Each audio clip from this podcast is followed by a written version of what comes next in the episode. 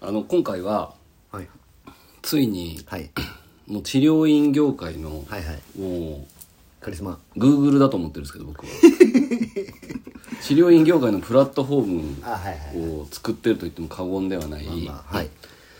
えっ、と大分でしたっけはい大分です大分からですねはい満を持して大阪にはいはい来ていただきました、はいえっ、と、小川淳平先生です、はいよろしくお願いしますまあ、誰やねんっていう話なんですけどこれでも結構前からオファーしてましたよねしてないまあ、僕今回の中あのー出るってなった時は、はそのなんていうんですかね出てくださいっていう感じじゃなくて僕が出ていいですかってああ逆指名みたいななるほどなるほど形ですさあここっちが上です最近ではそのパターン多いです最ね近はい出さ出ても僕は出れるんですかっていうのがあって まあついに治療院業界のはいグーグルが動いたわけですよなるほど治療院業界初めてですかの人は出るの初めてです初めて初おめってしゃよっしゃ治療院業界の友達少ないですからね少ないんでまだああ増やしてる最中ですけどじゃあよかったですであのなんと今回はその小川淳まあ僕たち淳平さん淳平さん、はいはい JP もうもう JP ですかもうら何年ぐらいえももう3年4年ぐらいじゃ34ないですか年ぐらいですねそうですよねはい、そんな小川淳平さんから、はい時事ネタがいただけるということですはい、はい、あ言っちゃっていい んですかなんか素敵な出来事があったんいやそうなんですよもうやっぱり結論学びになったなっていう テーマはですねなるほどやはり日本は素晴らしい国だとなるほどなる結ほ果どねはい、はいい、はう出来事があったんですけど、はいまあ、ついこの間ですねあのーまあカンボジアっていう国に はい行ってたんですよ、うんであのカンボジアの移動って、あのトゥクトゥクっていうドアも窓もないタクシーがあるんですね、バイクみたいな、はいバイはいで4人乗りなんですけど、でカンボジア着いて一発目のトゥクトゥク乗ってたんですよな なんとくとくまで行くん ですかカンボジアは えっと結構移動タ移ク動トはゥクトゥクなんで移動はトゥクトゥクですねはい一発目のトゥクトゥク乗りましたと、はいホテル着いたんですよ、はいでホテル着いてちょっとやっぱチェックインだけして荷物下ろしてもうちょっと大体18時半ぐらいだったんですねはいはいはいでそのまあちょっとご飯行こうよという形で、もう荷物だけ置いて2台目のトゥクトゥクに乗っ たんですよ2台目のトゥクトゥクに乗ったら、はいそのカンボジアってバイク結構走ってるんですよ普通のバイクはいはいはいはがで結構ノーヘルで走ってたりとかおーもうほんと何歳かな多分56歳ぐらいの子が運転してたりとかするんですね後ろに もう56歳ですか56歳の子がおもうー56歳の子が妹かなんか後ろに乗せてかっこいいっすね大丈夫なんあれみた いな感じで走ってるんですよ。これやばい国やなと思ってて、だからこういうのが許されるんやなみたいな。うんもちろん、ヘルメットをかぶってる人もいるし、うんその、かぶってない人もいるんですよ。うんで、それも別になんか何でもありみたいなは。いで、僕一応聞いたんです。これなんでヘルメットかぶってなくても OK な人たちが、かぶってる人もなんでいるのかと聞いたら、なんか、あのー僕も見てて思ったんですけど、あの、日本って歩行者優先じゃないですかはいはいはいカンボジア違うんですよ、この人違うんですかはい、勇気のあるやつが優先 なんですよなんでメンタルとかあのそうですもうあの右折左折はもう勇気なんですよ なんでこれぶぶつかるぶつかるみたいなお互い止まらんすよねそうですもう要するに止まらないんで止まった方がまあ待つってま待つっていいううスタンスなんですねでまあ多分おそらくなんですけどまあヘルメットかぶってる人は多分そういうのがあるんでしょうね、んあの危ないとはいはいはいいう危機管理は持ってる人がいるんでしょうねだから多分ヘルメットかぶってるんでそしれょうけど一度体験したんでしょうねあそうでしょうね なんでまだカンボジアがそのやっぱり結局警察官も、まあ、救急車もお金で買えそうでるすね国なんでまああのー本当にお金がない方たちはやっぱ倒れてたらやっぱそのままうんうんになっちゃう国なんで、まあ、そういう国の中で、まあ、2台目のタクシー乗ってた時に、あの走ってたんですよ止まってたんじゃないですよ走行中ですよね走行中です走行中あカンボジアこんなとこなんやなよしじゃあちょっと風景でもんみんなに見せたいなと思って、うん撮ってたんですよまあ日本人あるある日本人あるあるで動画を写ど真う動画動画です動画で動画ストーリーズみたいなそうです撮ってたらそのバイクが近づいてきたんですよね、うんほんで後ろに乗ってるやつが僕の携帯をバッて取ってそのままバイク逃走したんですよほう僕は「えっ?」てなって タクシーの運転手に日本語で「ちょ追ってくれ追ってくれ」って言って なんですけどタクシーの人も多分日本語も分かんないから「は?」みたいな感じになって「いやいやと携帯取られたって」っつって言ってでトゥクトゥクも頑張って行ってるんですけどめっちゃ遅いんですよまあまそあう特特ですからねはいでも一瞬でいなくなってあのーまあ初日えーカンボジア着からの約30分間ぐらいの出来事で僕はスマホがないんですよカンボジアの旅は何日間の予定あの2日間あったんですねでこれはすげえなとうんこれもはうすごいっすね何がすごいかって言ったらもうポケットに携帯が入ってる感覚が残ってるんですよないのに取られてんのに自分のいややばいですよなんかこうバイブレーション感じるんですよもうほんでメンヘラやんかいや本当になくてないのにあなんか携帯があったお俺取られたんやったっていう何回や何回かやったいやこれはや何回かやってるんですよだからそんだけまずあ俺って依存してたなと携帯にねそうですスマホに依存してただから今最近よくあつ依存なののかなそれ別にただ仕事してるだけでしょデジタルデトックスっていう言葉があるでしはいはいょもうなんかそれを強制的にさせられたっていう感じで、まあ、とにかくもう日本帰ってきたらもう一番最初に行ったのは携帯ショップ全然依存しとるやん結局いやもうあのないと不便ですねまあでも取られたとしても別にそれで何かやられたわけじゃないですよねあそうです開けんすよねえっ、と一応開いてる形跡があったんですけどセキュリティがかかってたんあでーそれは大丈夫だったんですねなんで僕は、まあ、今回本当学んだのはまずやっぱ日本ではありえないじゃないですかうんでもう追いかけない方がいいって言われたんです僕ああまあでもう本当平気でもう殺しに来る殺しに来ますか来るっていうから、まあ、そんなんないじゃないですか日本に、まあそれがまずやっぱ大きかったのとやっぱもう依存してたなっていう、はいまあ強制的にデトックスができたっていうのが2つ目ですね、はいで3つ目は、はいあのー海外保険ってクレジットカードについてるんですよついてまあすれねって、あれマジで意味ないですへーあれ僕びっくりしたのがまあ僕あのカードクレジットカードがダイナースと,、えー、と楽天、うんでアメックスアメックスあるんですねこれ3つとも持もうって海て外ついてますねそう絶対ついてるんで全部かけたんですよ、なら基本3つ持っててもダメなんですよ最終保険会社って1箇所になるんですよだからバレるんですよ、結局3つから請求してもバレちゃあーなるうほどなるのほどでダメなんですよでえっ、とダイナースはえっと買ってから90日以内のものしか出ないんですよおおこれもうて結構勉強になります、ね、めちゃくちゃ勉強になりますねはい90日以内しか無理なんですよでえっ、と最終僕楽天で出そうと思ったんですけど結果僕出してないんですようんそれなぜかというとやっぱすごいなと思ったのがめちゃめちゃ面倒くさいんですよ何が面倒くさいかってスキ言ったームらがそうです携帯が取られたっていう持ってた携帯をあー僕が持ってる写真をああなるほどねつけて送ってくれてるんでまあすよ要はエビデンスがいるってことでそうですすそうねですいやいやその写真がないんやと スマホ撮られてんねんぞっていう話なんですよ だからもうなんかだんだんだってだってストーリーズをこうやってたら目の前から手手から消えるんですそようそうそうそ携帯うがしかもストーリーズあの多分録画したまま撮られてます おそらくあれは取られっぱなし撮られっぱなしですだから投 それ稿投稿ができないそうっすなんで結局クレジットカード海外保険って多分よっぽどじゃないと使わんなって発動ししないでてす思いましたなんでクレジット選びでなんか海外保険も充実やから選ぼうっていうのは僕はちょっとなしかなっていうなるほど感じですねまあだからカバンぐらいですかねそのなんかでかあ飛そう行機パ飛スポぶ前ーにトとか、そっちは結構あれかもしれないですうね、んまあとりあえずカンボジアに行ったら風景は気をつけろってこといやもうマジで気をつけてくださいあのリュックの紐ももう分厚いのじゃないと切ってくるって言われたんで、うん絶対でもタクシーの人と打ち合わせしてますよねじゃあまあそれはあると思いますねトゥクトゥクももっと本気出せばもっと早く行けてたと思うんですけどは いでも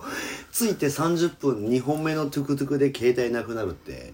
そうなんですよ結構ドキドキですねいやーやばいっいすやなよんかでも僕小川淳平さんと34年の中ですけどなんか結構あの時計とか、はなんかいろいろ結構その重要なものをはいなくす癖がありますよね、そうですねあの今もある福岡のホテルで僕のまた今月福岡泊まるんでそのホテルにあのー取り行きますって言って保管中ですねそこ何をえー、とですね充電器と、うんえーマフラーを忘れてましたねでも分かりますよ僕も出張が多いので、はい大体なんか忘れますよね、そうですね、まあ、基本やっぱ前しか見てないんで、うんちょっとやっぱ忘れ物が多くなるっていう感じはありますそうねですね、うん僕も何回も着払いで届けてもらったことあーります着払ちゃんと着払いで送ってきますもんね、はい、はいまあでも日本だと戻ってきますけどね あそうそうですよもうカカンボンボジアジアやったらじゃもうもうないっすよ保管なんてものはないですありがたいです本当に日本はじゃあ行きますか、もう10分も喋っちゃうあすいませんねもうカンボジアでサロン経営者のたまり場へようこそ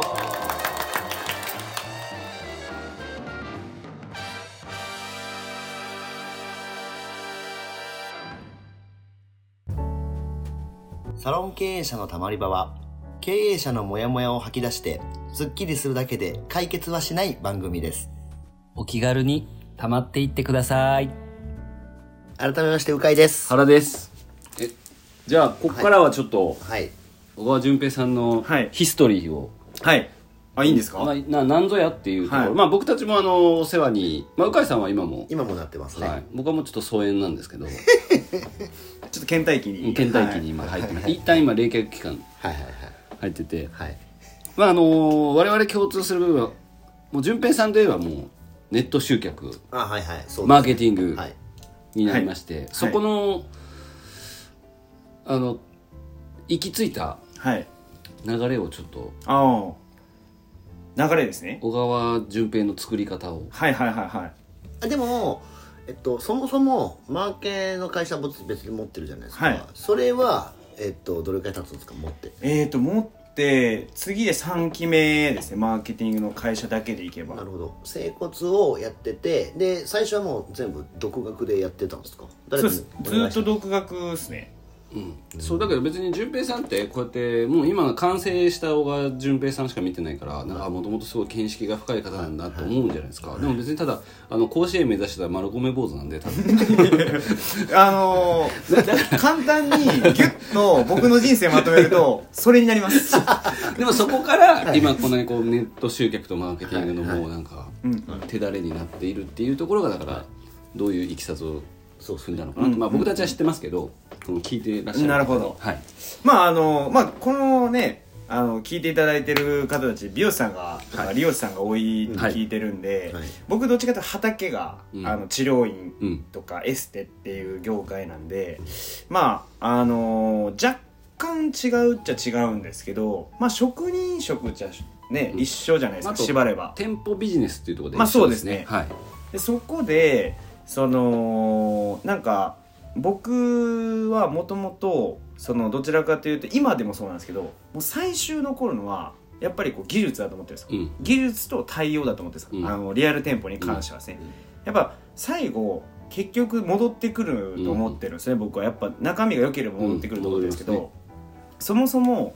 知ってもらわないと、はいうんまず始まらないっていうところで、うんなんでそのためにはどうしたらいいかっていうのを考えていった先に行き着いたのはやっぱり今の現状やっぱネット社会なんでネットっていうのがまず1個ですねでもう1個ベースは僕どっちかっていうとネットでも何でもいいと思っててその一番のベースはどちらかというと心理なんですようん要するに同じホームページでもやっぱり見てあやっぱここやめとこうって思うホームページなのか見てあなんか行ってみたいなっていうホームページなのかって結局僕ら消費者側に立った時っていうのは操られてる仕掛けられてるんで、僕らがビジネスやる側の時は仕掛けないといけないと思ってるんですね、うんうんなんでこれもう仕掛けて当たり前やと思ってるんですようんでもしかしたら美容室業界とか利用師さんもそうなんですけど僕ら治療家ってなんか集客 VS 技術みたいなうんうんのがあったりするんですよ、うんうんで僕は両方大事でしょっていうんうう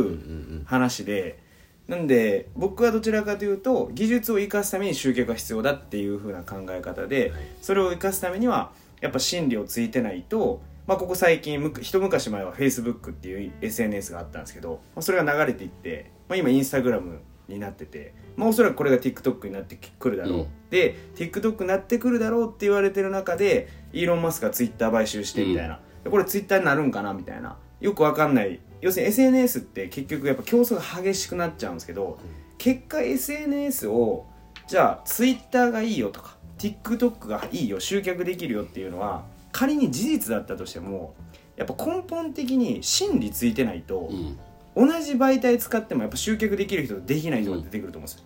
なんで媒体が変わっても永続的に結果出し続けるためには結局真理なんやなっていう流れで、僕はどっちかっていうと大事にしてるのは、まあ、心理集客っていうところは大事にしてるかなっていう感じです心理集客はいその最初はそのマルコメ坊主からですね、はいマルコメ坊主から入って、はい治療院協会に、はいそこからその、そんいその時はもう技術技術のまあた技術多分そうですねは入いった院に院とか、はまあ、僕たちだったらサロンによるってはいいう感じなんですけど、最初はどういう感じだったんですかもうあでも本当運が良かったのはホームページをす僕ら治療院業界じゃないですか、うんガラケーの時から入れてた院だったんですあーじゃあちょっとそこの見識があるといそううでかすそうです、はいそこのそのなんていうんですかねこう免疫というかはもう全然なかったですねなんかこう絶対やった方がいいじゃんみたいな感じだったです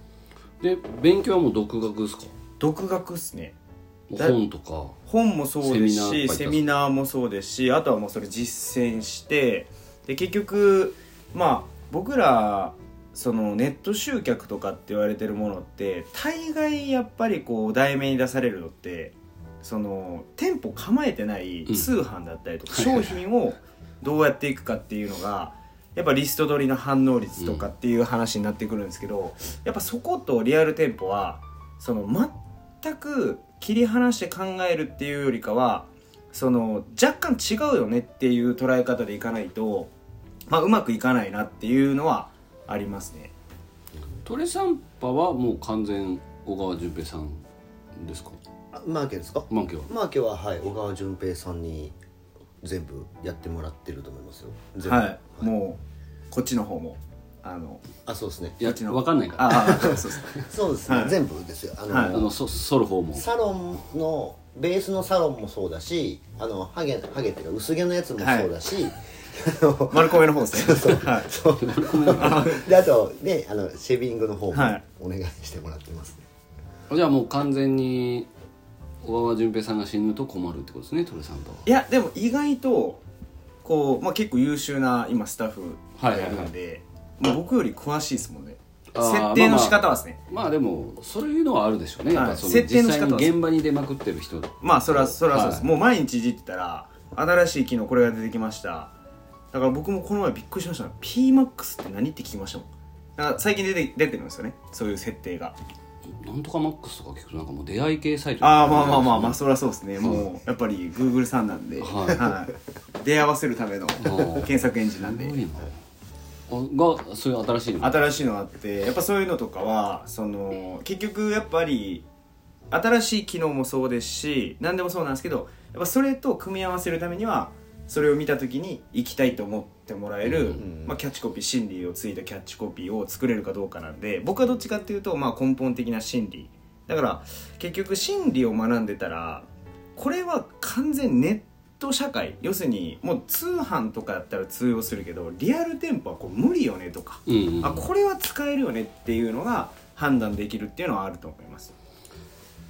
なるほどなのであのちょっと、まあ、今回はちょっとあくまでねご紹介の回で、まあ、結果カンボジアで携帯を取られた話にはい若干なっちゃったんですけど、はいあの次からはちょっとあの